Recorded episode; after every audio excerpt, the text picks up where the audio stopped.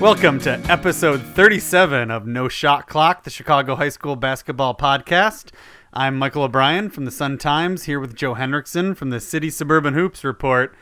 And uh, forget the housekeeping, forget whatever else. We're going right into this. We had a massive weekend of basketball. You know, uh, the debate, I guess, is it the biggest weekend of the year? Most people thought it was. I still prefer holiday tournament time overall, but I think one of the top two top weekends of the year for sure. Uh, Joe and I saw a ton of basketball, so we're going to talk about that. We're going to tell you our two takes. Um, a lot of listener questions to go through, and then we'll take a brief look at the week ahead, which is a really lame week. You know, a lot of the conferences are wrapped up except for their crossovers. South suburbs are still playing, but other than that, little 1A, 2A action. But let's start off with these listener questions, Joe. Yeah, we already had it. Uh, we already did a mini podcast before we went on and taped this because we yeah. kept talking about the weekend. So it's uh, it's good to finally get back at it. And I'm just I'm just running through my email here with these uh, questions. So this one's from Grant Woody. He says, "Great show. Did you catch Nick Irvin immediately after Friday's loss to Simeon? The TV cameras caught him perfectly. I've never seen a head coach run after officials and shout superlatives I'm guessing Grant didn't mean superlatives. Superlatives. I'm I'm gonna say he meant expletives in their ears like that. Hilarious. What are some of your most memorable high school coaching stunts at officials or tirades? That's the first question. Um, I like that Grant at no point like is upset with Nick Irvin about this. he's, enjoying the spectacle of it and wants to know what other spectacles we've seen. Well, hilarious and superlatives. yeah, uh, are the ways to describe it. Uh, I remember when um, uh, Brother Rice lost that super sectional game to Bloom, I believe, at East Aurora, and I believe Coach Richardson was in the Comcast or the not Comcast at the time. It was a the cable truck looking at the replay of the controversial uh, uh, loss to to Bloom at a, at a tip in with a horn and a gun buzzer beater. Uh, that was a little bizarre, different, but. Um, yeah, I have um so many. Um, as you everyone knows, I'm from Joliet, and at Joliet we we whine and yell at officials as if we're getting paid for it on a permanent basis. And like this year, there was a huge thing. Joliet fans went nuts after that Stag loss. So I have yelled at officials um, when I was a fan. I was once kicked out of Plainfield Central for yelling at officials when I was a fan.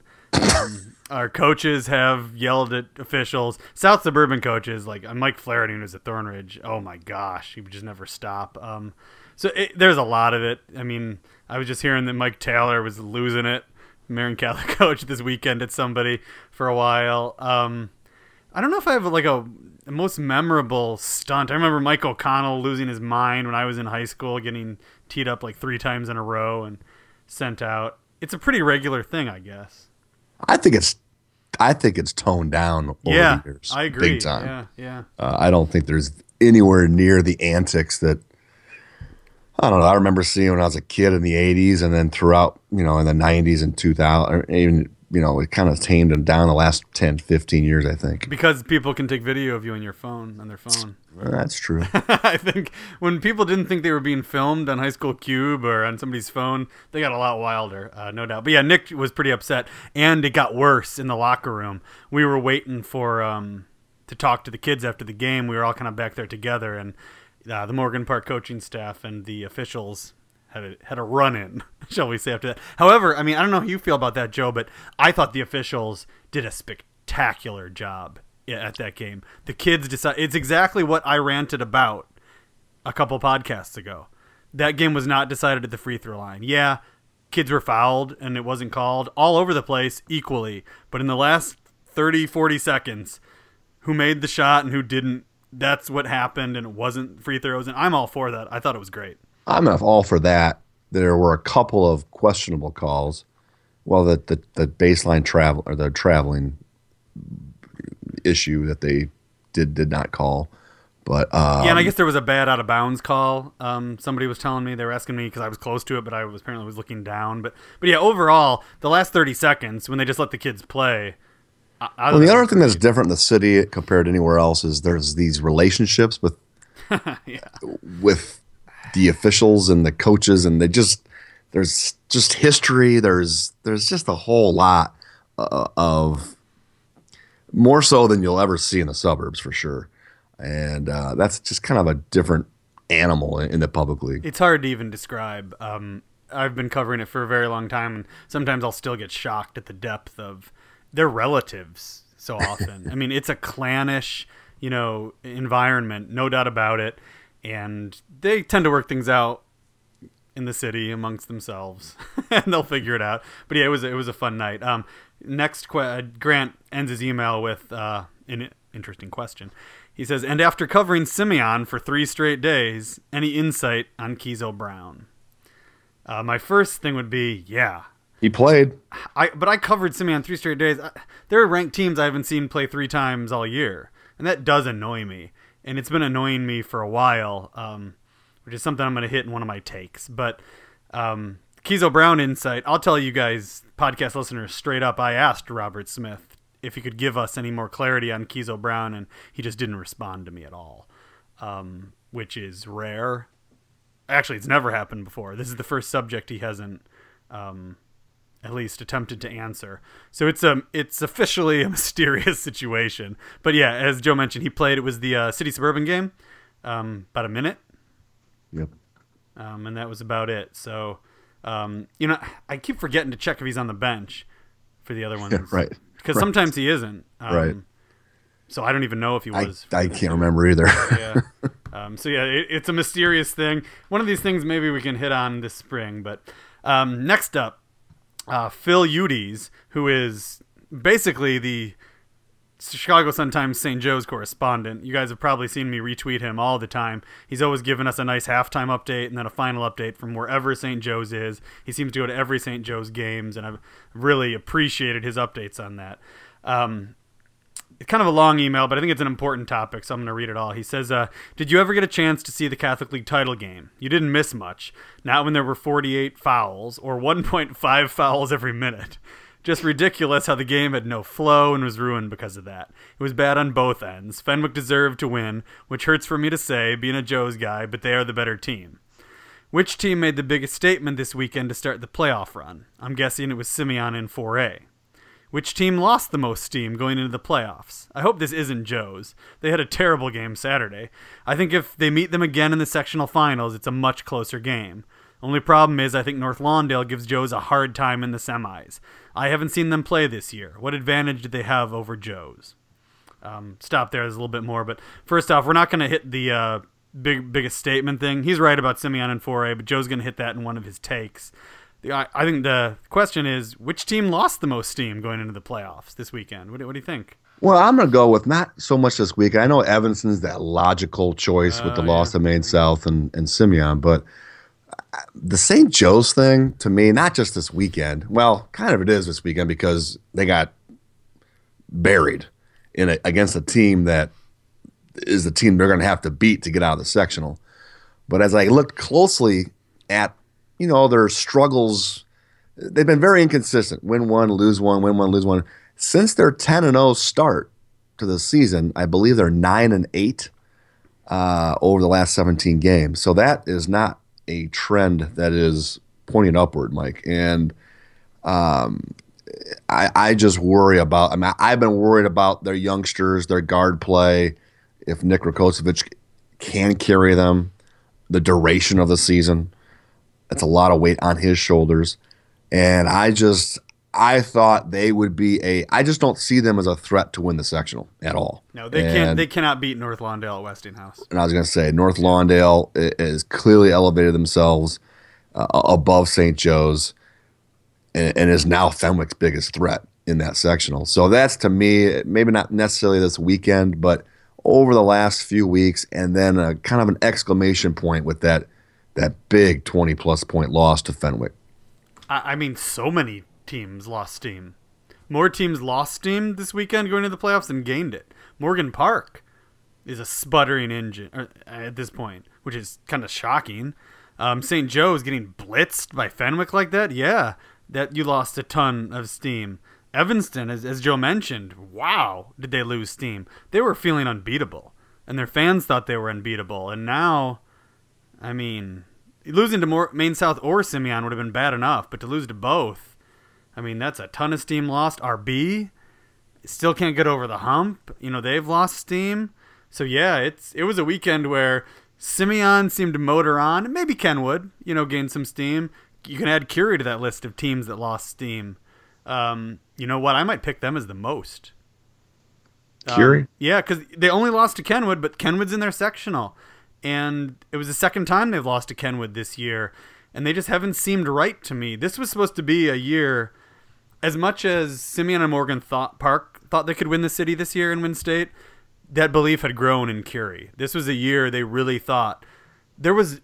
There Not was, just win state, win a sectional. yeah, and win, Yeah. and win the city. They thought. Because I've continued to say that that's the best program in the city and suburbs that has never won a sectional title. Uh, and, and this, to me, was the year without that kingpin out there to Yeah. get, get not just to get you know a sectional title, but like you said, get to Peoria and, and, and maybe you know is this the best Curie team ever? Probably not, but it- it's one with the maybe the most realistic chance when the season started for them to do all the things they've never done. See, I thought it was briefly. I thought they were better than the Stamps and Cliff team for right after Pontiac for a while there, and they were playing that well. But now they're not. They, they Right. Devin Gage has like he just disappears in the first half. I don't even know what's going on. He and it's not like your opinion. Oh, he's not doing much. He's literally not scoring at all. I mean, there are zero points in multiple first halves. Well, they, so and, and, strange. and then the team has gotten off to such slow starts, Yeah. uh, regularly, and you know you can't continue to do that, especially at state tournament time. You know, dig yourselves out of those types of holes, and you know their sectional is going to be tough. Uh, once they they'll win their regional, uh, and they'll, their sectional will be very difficult to get through. And you know, we've seen that time and again from the city tournament. For so many teams, it provides a, a very necessary wake up call. You know that that isn't debilitating for your state hopes. Curie just found out that they have to stop doing what they're doing, and so I think that's going to be really helpful for them in the sectional. We've seen that over the last, you know, since the automatic bid stopped. We've seen that really be helpful to CPS teams. The team who usually wins it, it does not transfer over well, um, as much as the team who gets eliminated before they think they should. Um, so anyway, then there's then there's that big break for so many of them. oh yeah, so many teams did not. I don't ever remember uh, this late in the season doing the rankings where three things: a, there were so many CPS teams in the top ten; b, so many teams didn't play the week before; and c, so many teams had more than eight losses in the top twenty-five. It's crazy. Um, anyway, onwards to the next question. This is from it's P. Smith. This is Phil Smith. He's a rich South guy, I'm pretty sure. Um, I've met Phil a few times. He says, Love the show. Now that the regular season is over, well, Phil, we got a week left, man. it's not. He's a South suburban guy. He should know this. I was having some of the um, Tribune people who don't think the South suburbs exist, wondering where they're going to go next week. And I'm like, what are you talking about? The whole South suburbs st- still have conference play. You know, they don't do the crossover thing on Wednesday. You know, they play Friday. There's a lot of good games. So anyway, uh, but Phil says, what were your top three attended games this season? You know what's funny, Mike, is I think all three of them involved Simeon games. Oh, jeez, Joe. Everyone already thinks you're in the bag. for I know, but the, the Simeon semifinal game with um, at Pontiac. Well, although which the other semifinal game might have been even better. Obviously, it was better. Uh, we'll go that one, Manual, and um, uh, Manual and Joliet. uh, why, why can't I? My mind's- Joliet, Joliet West. Ah, I want to hear you say it. you found that real Uh, enjoyable, huh? Uh, Manual Joliet West. I loved both Simeon Morgan Park games. The first one at Morgan Park Yeah. won, and then this last one that Simeon won. The one in between, I don't know. But uh, no, those are my three favorite games. I think. Boy, I'm. You see, I did not come up with this. Um, the first Simeon Morgan Park game, no doubt. Um, that was the best I thought of the three. God, this last one was fantastic. See, I didn't. You thought it was? I didn't like it better than the first one. I just thought it was the only thing that ruined it was playing in an awful venue. Yeah, yeah, that's true. But I, I just thought with the stakes as high as they were, just matching each other. And the other thing I loved is I loved that the stars of the teams played huge. I mean, Charlie Moore was spectacular Yeah. uh, in, in this last game. Um, you know, the Kenwood Curie game at Kenwood, which that one I was not, wa- That- I, I watched yeah. that one on the cube actually. That was an excellent game. Um, the North Lawndale Morgan Park game was that'd be in my top three. So I guess I have two Morgan Parks, and I know there was a game in the suburbs uh, that I was at. There was an unlikely one that I ended up really enjoying, but I'm struggling. It did not involve Glenbard West or Oak Park. I can tell you that much. Um, ah, we, we we haven't talked about one suburban team. yeah. I'm trying to. We're gonna think- get we're gonna get killed. Yeah, no, I know there was um, a game I. Now this question is hard. Oh, oh, you know what? I, I this re- question is difficult this year because the season's been a little rough. I really enjoyed the Waukegan North Chicago game um, at Waukegan. Great gym, place was packed. You know, neither team, let's be honest, is really going anywhere. Neither team had a good season, but they filled that old gym in Waukegan. Both teams played their butts off. You know, uh, Simeon Henton played played a great game. I think North Chicago's a little bit dangerous. They got a crazy high seed because that sectional is horrible. But They're always dangerous in three A. yeah. I mean, it's Yeah. just inevitable. Um, that was super fun just to see an area that nobody talks about. You know, no media pays much attention to. They don't care. You know, they don't have a single high major player on the floor. Nobody cared. They just were just there to watch their big rivalry, and it, it was a great game. It was a lot of fun. It was horrible that it didn't start for me for deadline until like eight thirty. But yeah, I really enjoyed that game. Th- Those I will say, in two decades of the City Suburban Hoops Report, now this is a very unofficial record. This was the, the, the this has been the fewest amount of good games I've seen in one basketball season. In in in tw- two decades. wow. Yeah, Joe did not have a good season. Ah, it's too bad. Um, all right.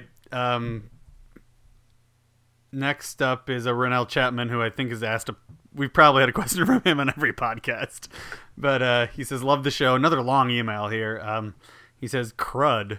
I should have went to Lyons Township for the City Suburban Showdown on Saturday. Joe would disagree. Um, after staying home to watch the Catholic League Championship the day after, seeing two highly played public league semifinal games the night before, I felt like I went from watching two great Super Bowls on Friday to viewing an NFL preseason game with replacement refs on Saturday. That being said, how do you feel? How do you feel about the officiating down the stretch in big games?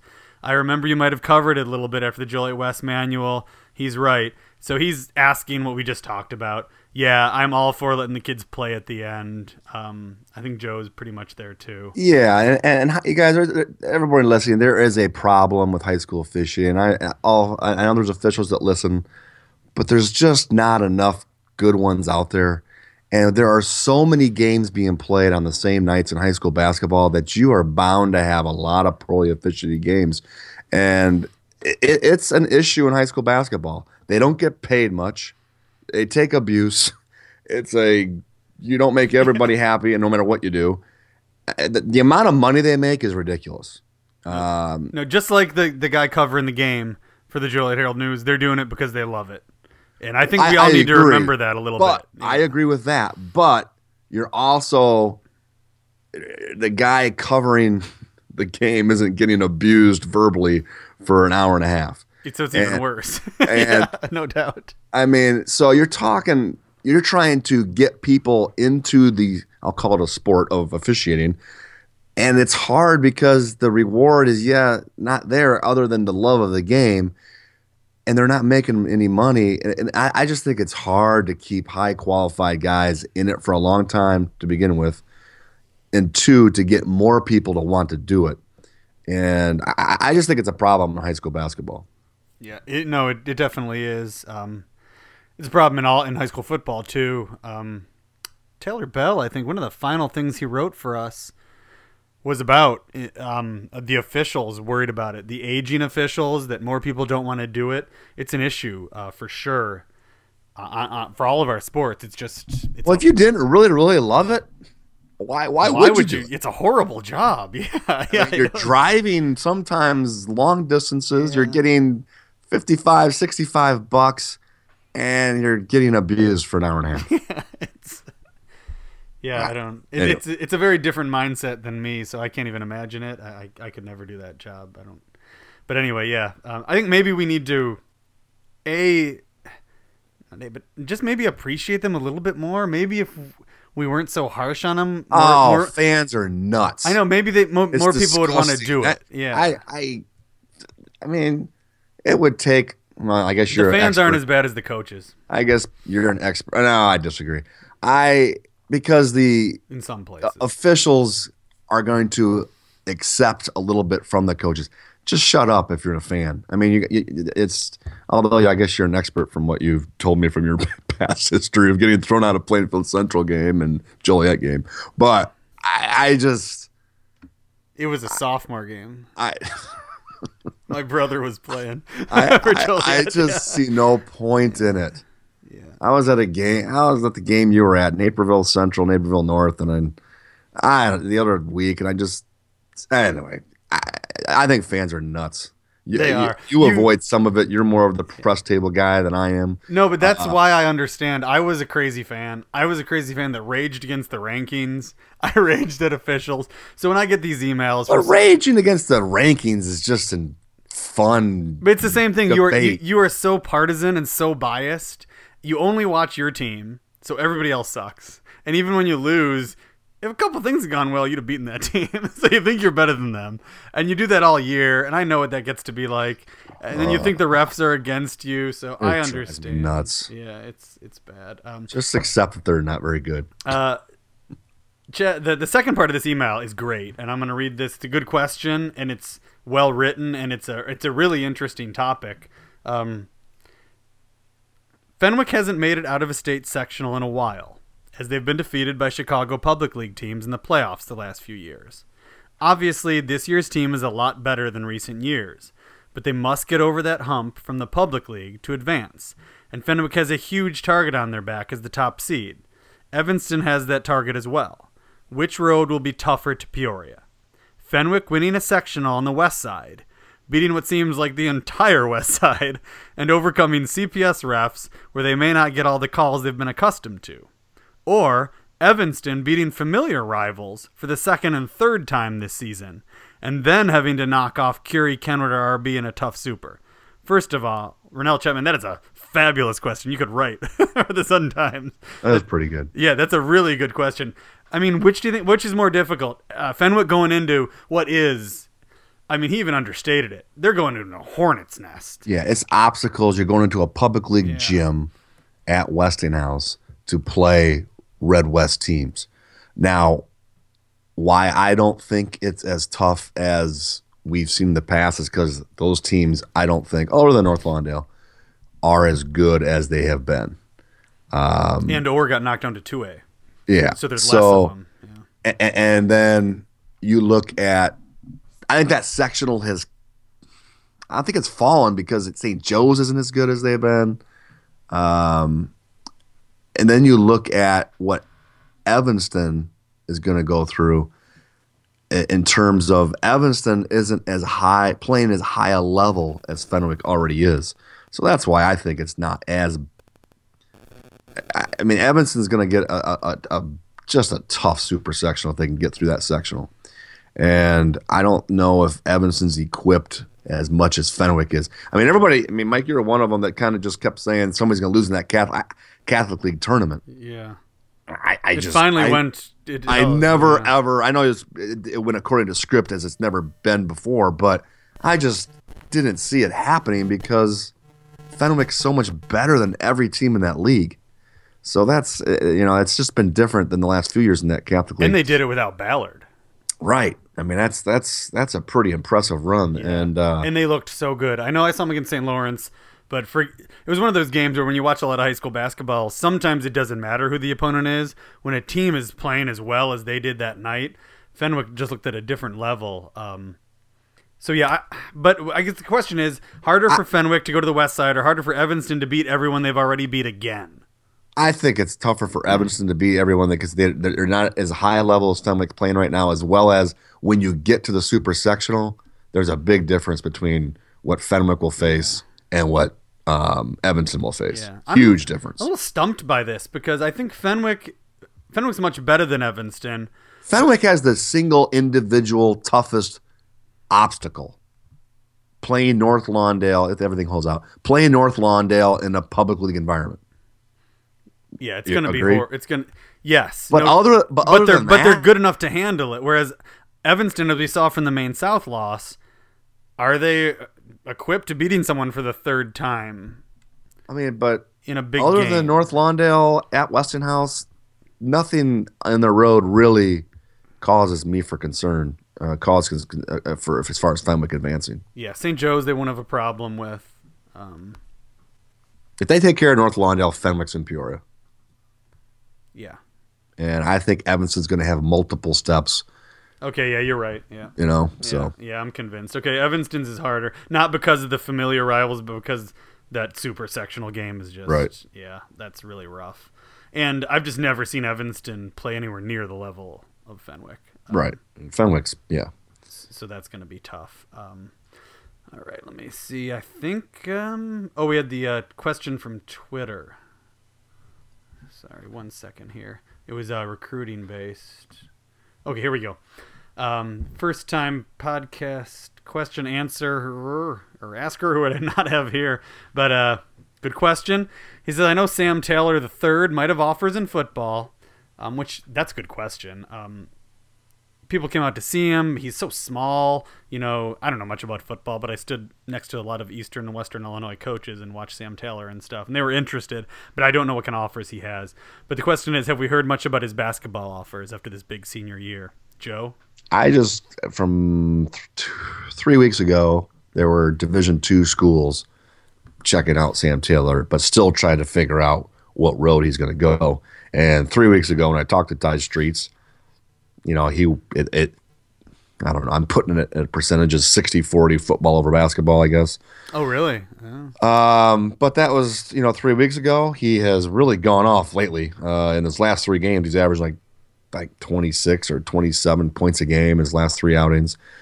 You know, I, I, I mean, I think he's a Division two prospect, um, but he's still under the radar because no one knew about him at all. Yeah, he's season. so difficult because it's I one mean, year. Yeah. No one's no one's seen him in AAU. No one has saw him in Mm. high school prior to this year. No one's really seen Thornton play. As far, I mean, you'd have to make a a concert special effort to go see Thornton Yeah. play if you're a college coach right now. Uh, so, but he's a scholarship player in basketball, i- i- with- without question. He's got those intangibles. He's a leader. He's a guy who wants to be the alpha dog. He wants to sc- when he has to score, he does. I mean, he's the he's the biggest breakout senior. Yeah, I believe in the Of- kid of any totally. I mean, I had to cover football this year, and and that's the question. You know what? Now that I've thought about it, he was as electric on the football field as any player I saw um, Well- in, the, in the whole state. from a basketball perspective, recruiting wise, and some kids do this, but this would this would help him immensely if he went this route. If he, he was bound and determined to go basketball, mm-hmm. i- is to go play AAU After the in the season, sp- in the spring, and I, I guarantee you, it, well, part of it is finding the right fit, and but if he were to do that, he would get way more looks and way more interest than he's received up to this point. Because you can go play AAU in the spring here in April when the evaluation period is two two weekends in April that he could showcase, you know, really what he's become uh, and, and emerge as a as a bona fide prospect. That's a really good idea. Yeah, I feel like in April I'll start hearing about how Sam Taylor, if he does that, and Evan Gilliard are both great, and they've improved so much. I'll be like, yeah, well, no crap. Um, all right. Last question, I think here, Malcolm Lively, who's asked a few questions over the um, last two years. He says he loves the show. First question What do you think the difference in Simeon's play has been over the past few weeks? After that loss to Fenwick, they seem to be playing really well. Last year was pretty disappointing, and since they had pretty much the same team coming back, I didn't have much confidence they could take state. Are they now favorites in 4A? First Well, Mike- off, they did not have the same team. Well, you just mentioned Evan Gilliard. Yeah. And if you were to go back to our very early podcasts, the reason, the, the single reason why I thought Simeon was going to be way better than last year and I think they are way better, is Evan Gilliard. And, and the reason was I know the regular high school fan, I know high school coaches, I know all of this. These people don't see the AAU scene. But Evan Gilyard was he, he was spectacular this summer uh, playing for Mean Streets and AAU. And he was a completely different level. He was a role player last year, a spark plug for Simeon. But he evolved into this catalyst type of player. And that was the single reason why I thought Simeon would be much better, and, and really why I ranked him number one, over slightly over Morgan Park. So I, I, think individually, I think he has been huge. He's he's been huge in their big games too. Uh, that oh, that yeah. Morgan Park game at Morgan Park, he was a monster. Uh, obviously, he just had a big, huge fourth quarter in the in the championship game uh, against Kenwood. He's made big plays, and individually, that's the biggest. Now, the other thing is, I think they have, as Simeon usually does, just kind of molded and come together over the course of the season. And defensively, they are. We Mike and I talked about right before we started this podcast. Defensively, they are doing some things to force other team to really uh, highlight their weaknesses, and that in particular is that is that defense forcing people to make shots on them. And we talked about it. Teams have not been able to do that. See, I think first of all, I 100% agree with what you're saying about Evan Gilyard. However, I didn't have to watch any summer basketball to figure that out. It was very clear by watching a sophomore all year and then seeing what he did in that normal game to know that Evan Gilyard was going to be the alpha dog next year. I didn't have to watch it happen in spring. I had full confidence that it was I, going I to. I, I didn't know um, that that kind of jump would be made that quickly. Yeah, I saw that. What, Especially what, as a as I mean, Evan forced a lot of things last year. But the aggressiveness um, was there, and that's what you wanted of the sophomore. Yes, but it was just this over aggressive that he has molded his game. He's he's he. You, you, I just wrote about today. You can't slow him down, but he also isn't sped up. And that's what he did last year. He kept speeding up, speeding up, speeding up. And he was doing uh, it even the beginning of this year and turning it over a bit. And he stopped that um, quite a bit. but this this notion that he's kind of this unknown, I mean, he's getting recruited pretty heavily by some really good college basketball programs. Yeah, what I'm surprised by with Simeon, Zach Norvell is way better. I did not see that coming last year. To me, he has taken a huge step I never thought Zach Norvell would be as good as he is right now. I'll say that. But you always act like he was a lemon last year. He was. The whole team was. okay. Except for Edward Morrow, the whole team was a lemon last year. I, and I don't think they would disagree. I don't think Zach Norvell was as as bad as as he. I saw no indications that he was going to be the absolute stone cold killer that he is. The, the, and the thing is about it's if you don't watch, but that's the evolution of a junior to a senior. Ah, but I'm not like this, not to this level. That that forget how many points he makes or scores. The way he does it is at such a high level. The shots he takes, they're ridiculous. Some of them. The way he's stepping back and creating space where there is none. And I mean, he's very doing, good, re- very good rebounder too. He's doing weird Kobe Bryant stuff as a senior in high school that I don't see from kids who are really really good and I I had no idea he had that in him. So that's been my big shock out of them. But over the past few weeks to answer Malcolm's question, um, they're playing far more together and Talen Horton Tucker to me is the number one factor because Zach Norvell has been doing what I just said for most of the year, and so has Evan Gilyard. But the difference is instead of this James Gordon Terrell Phipps, Ben Coupet, you know, churning. We don't know what we're doing with that spot. Rob starts those guys and whatever, and then Talen Horton Tucker comes in, and wow, I mean, yeah, I remember the Pangos deal in October, Mike. I'm sitting there with Rob Smith talking, and we just talking basketball. We're talking, you know, lineups and and depth and all this. And I said, and his name never came up, and I said, you know, Talen Horton Tucker was out in the court playing at this Pangos All Star deal. I said, Rob, that guy is going to be either starting for you or playing major minutes. You're not going to be able to keep him off the court. And sure enough, um, you know, he he knew he had a bundle of talent there in Talen Horton Tucker. But I, you know, for you're exactly right. I mean, he, I loved him this fall, and he's he his he defies his body because he is Yes, super yeah. he is super skilled and he is a versatile versatile player. Yeah, as much as I get on you recruiting guys, I, I always get angry when a tweener doesn't fit in a box that recruiting people like. I didn't know what to do, like in my basketball mind, when I first saw Talen Horton Tucker. I wasn't sure. He seemed like a really mobile Nate Manoy, and I didn't know what that was. and I was very confused. But the more I've seen him now, and it's every and a lot of times he'll seem out of control, you know, but then it works. And I've started to, I guess, trust his game more and trust what he brings. And he, I, I think Rob Smith has as well, and given him more playing time. And defensively, I mean, that that's what won the Morgan Park game. That length on Charlie, you know, at that last moment there, you know, at a few different times, that that length is difficult to deal with. He's bigger than I think he's only listed at six two or six three, but he's a long, wide, long, 6'2", wide, 6'3". big, and, and and skilled. He's a Yeah. terrific passer. Got a good feel, and he, he he's you know I, I I put him in my top ten prospects this fall in, in the stuff that I sent out to college coaches in that class, and I just remember all the. The, the various texts and phone calls. Who is this kid? What? What? What? Who is this? Uh, so I mean, he's lived up to it and done a, a phenomenal job. All right, so much Morgan Park Simeon, but his Malcolm's last question. He's a Morgan Park alum, and he's got a legitimate question. Should I be worried? He says. North Lawndale was a tough game. Now we've lost to Simeon twice. RB took them to overtime. I know it's hard to keep teenagers focused, so I'm hoping they'll be ready for the state playoffs, but I'm concerned about not only Belleville Althoff now, but North Lawndale and Fenwick too. Malcolm, yeah. I mean, everything we- Word, word in what regard? about their run, about if they're going to Get- be get there. into Peoria. yeah.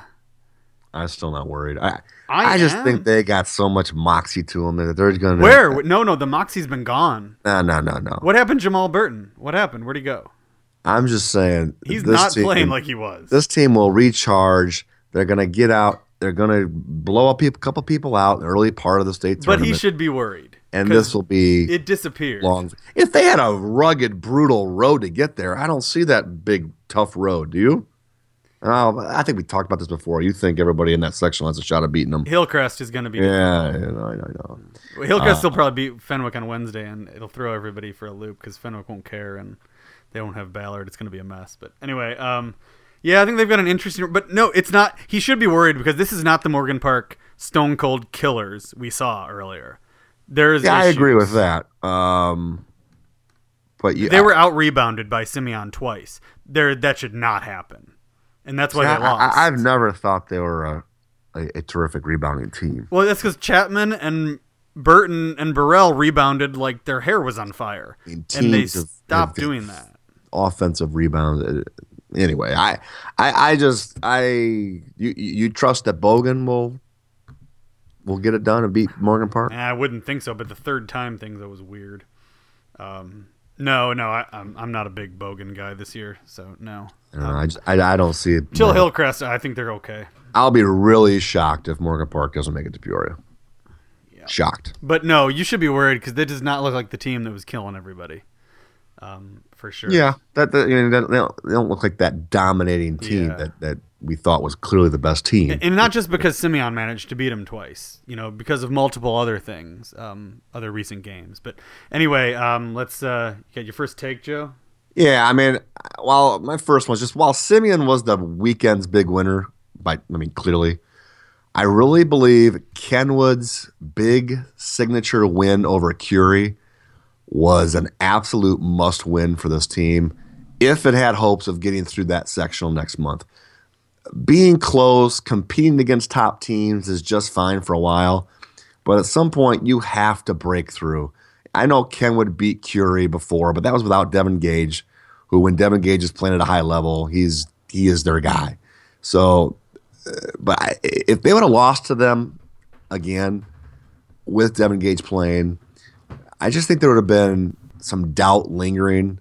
And you can say all you want. No, we're, we'll be ready for them to, in the sectional or fourth time we play them. Da da da. da. Uh, but I just think after falling short against them and having been beaten up by Althoff, they just would have gone into the state tournament without any true marquee win. I, I think it's a confidence building thing. I think it's a momentum building thing. Even though they did lose to Simeon, Um, they played Simeon very, very tough. I, I just think that was a huge win, even though it, some luster was taken off. It was their first city championship game appearance, and kudos to the program for for a level they never reached before, and they fell short in the title game. I, I just think that game was pivotal for their development as a power team that you think has a chance to win 4A. Uh, I, I, still have a few little question marks about their guard play uh, down the stretch of tight games. I, I, am concerned sometimes, but as far as having that leadership and that that security in the backcourt, but I, I just think that win was huge for Kenwood. No doubt about it. It's amazing what happens when you bring in nine high-profile transfers. Amazing. One homegrown. Yeah. Um, Nick Robinson, baby. Yeah. And that that that dovetails into my take. I mean, I'm sorry. Um, this, and I, I, you can sense it. I sense it on Twitter. You know, I sense it in the emails I get. There's a lot of frustration out there. We spent most of this podcast talking about the public league and Fenwick, and the rankings right now. What six of the top seven are public league teams, and trust me, it is not that anyone has a bias towards them. It's just that right now they're significantly better. I mean, the only Fenwick is the only suburban team right now that is near the level of the top CPS teams. And they're private. Yeah, and that's just a fact. I mean, as much as I would like Thornton or Evanston to be, it's just not the proof is not there. It's not there in the look test. It's not there on the resume. It's not there when you look at the talent on the. It's just not. It's not there, and that's upsetting to me. As much as it is, all of you listening to this that are like, "Would you stop talking about Red South teams?" or people on Twitter. There's nothing we can do about that. It's just it's a fact this year. So tr- please trust me that it's not bias. I wish Joliet West had beaten Simeon and Curie and won Pontiac. I wish Thornton, you know, had vanquished all comers. They beat Young at least, but from whoever else, it's just it's not the case this year. And I know these city teams are assembled in a way that's not fair to the suburbs. Fenwick's assembled in a way that's not fair to the suburban teams, but that's it's just the truth right now, and there's nothing we can do about that. That's just the best basketball teams are these superstar assembled teams it's not a cool, fun Jeremy Richmond led group of kids in Waukegan. You know, it's not a bunch of kids and Jon Scheyer at Glenbrook North. It's not even Jalen Brunson and some kids in Stevenson. That's just not what's happening right now. There is no suburban team that is anywhere close to the level of forget. I'm sorry, but forget Simeon Morgan Park. They're not close to Kenwood and Curie right. at this point. It, it's just not there and there's nothing we can do about that. And in my opinion, high school basketball is way better when there is that community and that team. And I this year, you heard me talk about it in the podcast. I wrote about it in the paper. I thought Riverside Brookfield was going to be that team this year. I thought they would be the ones that was going to be up there with these teams. I thought they'd be elite. I ranked them what number five to start the season. They haven't quite lived up to that for whatever reason. Um, maybe I was wrong. You know, maybe they just haven't quite reached their full potential. Season's not over yet. Maybe they can make a nice run in the sectional. They do have it there, but my take here is sorry. It's just the truth.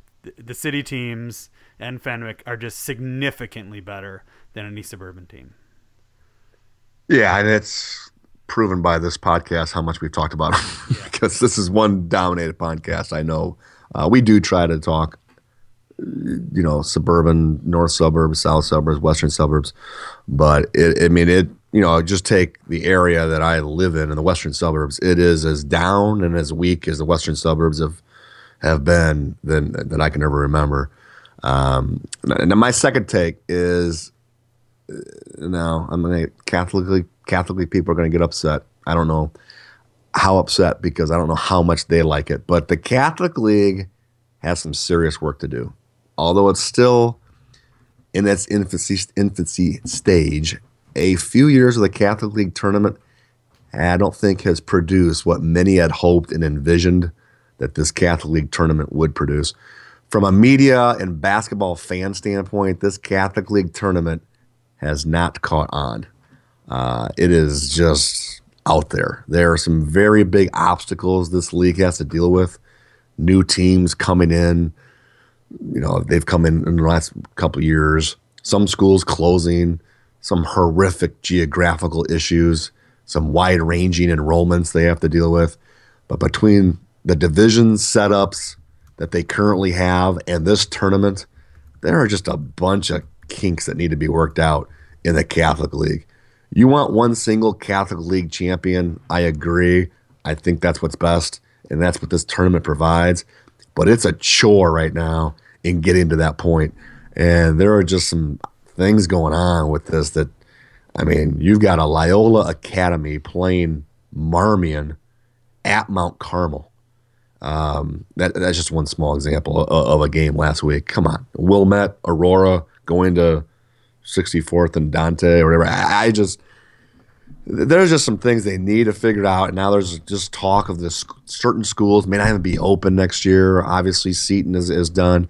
So there's just a lot of upheaval, I think, in the Chicago Catholic League that has to be ironed out. And I don't think the Catholic, the Catholic League tournament has, has caught fire or done much to alleviate that. Very true. Um, we could talk about that for a while. Maybe we'll hit it over the spring, how to fix the Catholic League mess. Um, but that also nicely dovetails into uh, my second take, which is a um, continuation of my first take. And it's a warning. It's a warning to the state, uh, IHSA folks in Bloomington. It's a warning to all the downstate people. It's a warning to the suburban people.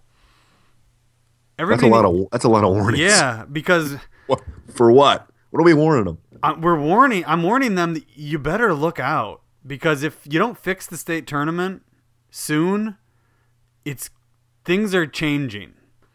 I go to this state tournament every year. Obviously, I've gone to it long before I was getting paid to go. I go to the city title game every year. There's been a shift, a significant shift. And don't listen to people who tell you coaches think state is more important. They get a lot of credit for winning state titles. Um, so they like that. You know, Robert Smith, Nick Irvin, whoever's always going to tell you state's more important. Um, and so that gets written a lot, whatever. But if you sat there in both places and you had no idea what was going on and you just like came from Mars and I put you at Chicago State to watch the city title game, and then if you came from Mars and I put you in Peoria to watch the 3A or 4A state title game, there wouldn't be one question in your mind which game was more important, which game meant more, which game more people were at, which game they cared about more, it would be the city title game every single time for the last five or six years. And for a while, I thought that was because of the level of talent. I thought it was because it was Okafor and Jabari Parker and Cliff Alexander. Well, guess what? On Sunday, none of those people were there. Nobody that's a for sure NBA player ever was there. Nobody that's a lottery pick was there. It was just two schools from the South Side, and there were 6,000 people there to watch despite the fact that it was ten dollars to park and it was ten dollars to get in, and nobody knew if it was starting at four or four thirty, and it was a total mess.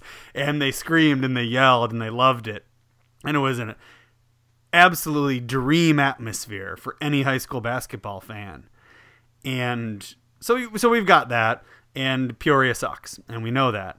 Well, now let's take what's going to happen next year and the next few years. It's going to go to DePaul, a bigger arena where other types of people are going to feel safe to go. And it's just going to get bigger and bigger.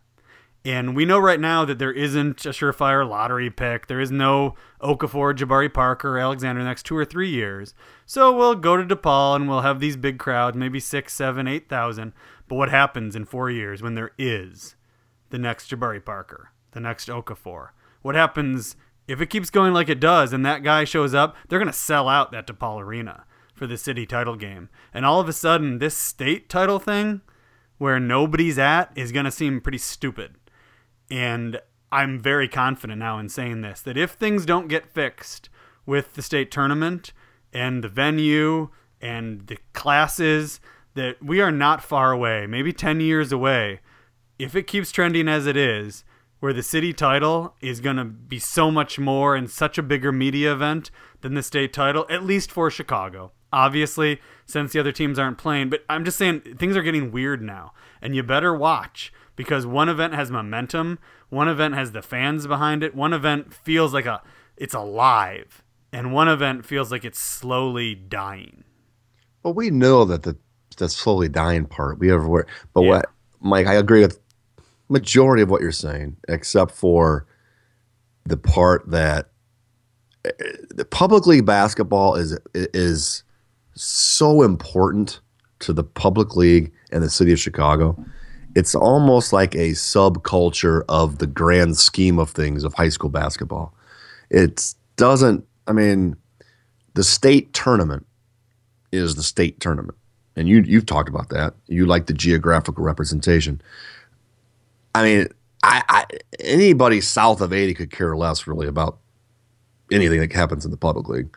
Uh, they, You don't mean, you don't have to go that far. Yeah, I mean, well, right. I'm just saying it. but I go to a sectional but semifinal at Thornton you- and nobody's there. as you work your way towards the city, it gets it's gets more important to high school basketball fans. Um, but that again, it's such a. I, I get what you're saying about the energy level and the excitement and the crowds and and the meaningfulness of it, because well, the IHSA has ruined the state tournament in Peoria, but for high school basketball, I, I I don't like hearing what you're saying. No, it, it's Um, horrible. And I mean, it, it, it is big. It's Th- huge in the city. There's a not- way. There's a way that this works out for everybody. but it's not huge statewide. Th- I, and I know you're going to say, "Let's get the state tournament in Chicago." No, but that's what'll be perfect. Once And- we start bringing ten grand in for the city title game, that's right when they'll move the state tournament. Right. They're- They're, going to, it's going to, if that happens, it's inevitable that they draw fans and it's going to be very important.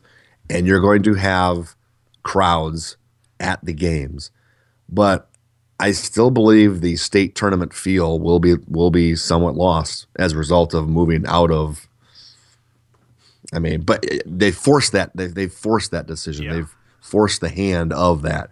You're going to lose the vibe and the environment of the state tournament experience with the end result being you've improved the atmosphere and the imp- and the electricity of the actual games, which I guess you could debate is is more important.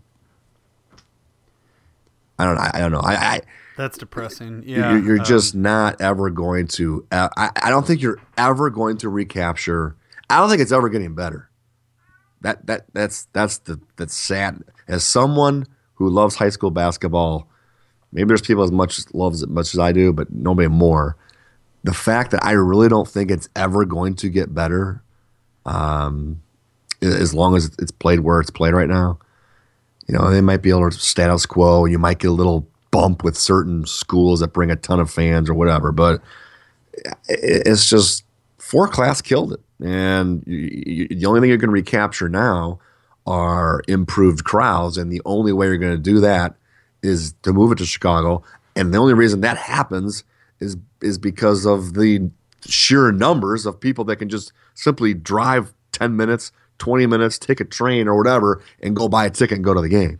That's why the crowd. It's not because No, you're you're 100 percent right. the That- teams are yeah. different or the players totally- are better or totally it- it's simply proximity. Um, and if the IHSA, I, I just don't, per- I personally don't think the IHSA cares. I really don't. I think they will stick down in Peoria with 2,300 fans playing in Carver Arena. And you and you're right. When it comes down to it, at its heart, it's not the venue; it's the classes. And we keep skirting around that because we know they won't change the classes, but they could change the venue. So that's what we talk about.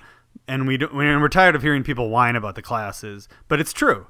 That's what did it. You're right. And I would be fighting and screaming against moving it to Chicago area forever if if it was healthy in central Illinois. yeah, I wouldn't want it up here. I, I wouldn't either. Uh, I agree. But yeah, it's become so brutally bad that I'm like, okay, well, I don't care. Go. I'll just stay in my house and drive to DePaul and the arena and go to the games and come home and you know go out and meet with. But that's not happening that much in Peoria anymore. So uh, it's just changed. It's it's it's that's again that's another off season topic. But Sorry, but yeah, that city title game it was rocking. It was pretty great. Um, and I really think it's going to be super cool, ultra cool. it, DePaul's gonna DePaul. it- it's gonna be so great. Yeah, because there are still a lot of people. It's not the easiest place to get to, Mhm. Chicago State, uh, and it's just a you know a lot of people don't want to go down there, and you get a, a, a crisp, Yeah. clean, brand new venue and you put a team like Kenwood with a in the heart Oh. of Chicago. Um, it's gonna be special. it's going to be great. Um, all right, the week ahead, a strange week. it is um, literally no games. Uh, we're recording this Monday night. Um, there's a lot of do or die 1A, 2A action happening right now, but um, tomorrow, Tuesday, uh, the night you guys are listening to this, uh, we've got good stuff. Minooka at Oswego. I might go there. Thought about it. Um, Mather at Von Steuben. Maybe not interesting to many people, but I'd like to see Teron Bell from Mather. And uh, Lincoln Way Central at Bradley. Good game, although Lincoln Way Central picked up. They lost to Lincoln Way North this week. Not or last week, not the best sign. So some interesting games on Tuesday. Wednesday is a kind of a massive day. We got the MSL title game, which is Well, I was going to ask you, Mike. Yeah. I- I'm, the- the four championship games. Which one do you think intrigues you the most? Which one do you Wait, think will be the best one? What's the fourth one I'm missing? I got so the Central Suburban, Evanston, and Deerfield. Oh, I'm missing that one. Okay, yeah, okay. Uh, Evanston plays at Deerfield. Yes. In the mid suburban, you got Prospect, at Conant. Yes. North suburban, Stevenson at Chicago, Yes. and West suburban, Glenbard West. Uh, I believe they're at Downers Grove South. None of them interest me at all.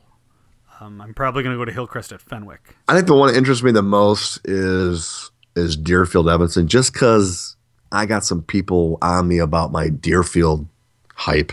I don't know if it's hype. I just yeah, I've written about them because they won 22, 23. Wait, wait, they don't think Deerfield's good? no, they, Oh, no. oh. I I I've had do, a couple yeah. of stories lately on Deerfield, Yeah.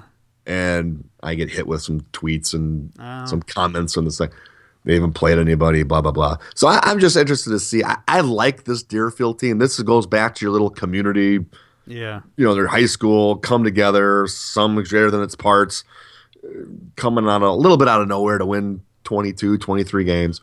And they're playing this big, bad ranked team. Well, I know Evanston took some hits here in, this week, but that game is the most intriguing to me because I want to see what Deerfield does uh, with Evanston. Yeah, I think that. I mean, that's definitely the best of the bunch. Um, I think North Chicago. I mean, you, it's hard to predict North Chicago things, but I think there's a scenario in which they can give Stevenson a, a nice scare. Stevenson's is playing well, by the way. sure. Exactly. That that's why I'm I mean, they are, they have this. really, yeah. really the turned it up. Stevenson of um, two months ago they could beat. Right. Stevenson now, yeah, it's a little more iffy. Right. um, for, for sure. But but North Chicago has talent. They play hard. You know, they're always going to be the Lamont Bryant Marshall team of the far north, which is super fun. But I mean, the Deerfield thing's interesting. I mean, yeah, there, there's no. Do you know what I've never dived into? I interrupted you. I'm Yeah, sorry. that's okay. Is you know they win their conference championships, which I think is very important to them. But I've never really gone into deep conversation with, and I talk to these coaches all the time about the importance of these particular games. Oh, these cross these these things. Yeah, Yeah. they're weird to me. Yeah, good question. I mean, do are they? Do the kids? Do they love it? Do they want to beat the other other division? Do they want to? I mean, I don't know. In my I'll- general experience, and I'm guessing this is what the coaches and this is what everyone thinks, and this is why I I think last weekend the city suburban showdown. Um, Joe I think has a story on that. He said he put on the site. I have not seen it yet, but it was horrible. Um, there were no fans there. The level of play was bad, and this is a the premier event of the high school basketball regular season. Um, Bob Rilko puts it on with Dave Kaplan. I mean, Joe and I have memory. I have memory since I was a kid. Of I've been that. to twenty. I've been to nineteen of, of the 21. Okay. Or 20 of 21. now. yeah. I've probably been to 17 or so, but yeah, I it's a I It's a- de- yeah, we deeply care about this event. It's an important event. Um and it it's lo- not because of any promoter's fault or any team's fault. They weren't able to hold anymore at Welsh Ryan, which had become its home because of the new NCAA rules. They can't have it at a Division One facility, so it's been traveling from that weird church on the south side to Niles West to wherever. That- yeah, yeah. that's part of the problem, no doubt. The the the quality play wasn't good. The, the but now the problem with it is that where it is on the schedule. right. Get it away from if you're going to have the high level city teams there, get it out of the way of the city tournament finals and get it before the playoff road comes. This is my point about these tournament games, the MSL and, you know, West Suburban title games. Once everyone sees their road to the state title, nothing else is important. It loses its luster. Right? Yeah, everything becomes minimalized. So that game has to get moved up before that. The city title still matters because it's the city title, so that's fine. We know our road to state, but everything else should end before that. This weird seems weak. It seems weak and weird. And to have such a premier event and a beloved event like the City Suburban Showdown happen when we already know our way to the ultimate goal to me seems strange. And am I crazy? It used to be earlier, right? No, I don't. I think you're it wrong. was- I, I mean, You know what? What changed with the state tournament? If if Since there were only two have been a week classes- earlier, but But the the pairings were not out because there were only two classes. Maybe um, I'm the pairings weren't out. I'm No, almost that's not- positive that No, that's definitely not true Really? because the pairings used to come out way before. Now, they come out later now than they used to. wasn't the seeding meeting. done- No, it was the first week of February. They had a ridiculousness like ten years ago of when they did seeding. They they have always done them way early, like ten years ago, and they pushed that back or push that. little so you think the seeds were out when like Yeah. Whitney Young was No, playing I, Manual? I think, I, but the, if you look at the history of that event, oh yeah, it hasn't been city dominated. They would have, you know, your king, your one good king team. You'd have your great, maybe a Simeon team here and there, and but it wasn't multiple public league teams. That's true. Like West You Aurora, always have Glenbrook Peoria North. Central with Shaun Yeah. Livingston, or West Aurora teams, or Shire, or Greg Oden, or Deerfield and Ryan Hogan, or I mean, I'm going way back, but Never any Joliet teams. you know, there were always th- there was there's been the complications in the past. This year was particularly bad. I just because those two teams were playing Friday night and Simeon and Morgan Park, and they just they just weren't at their peak levels that we. If anybody has followed Simeon and Morgan Park over the course of the year and then watched them Saturday night, everyone who watched those teams play all year would agree that that was not the the the, the zest, the the And the- then RB and Evanston couldn't beat them, so it was like, oh jeez.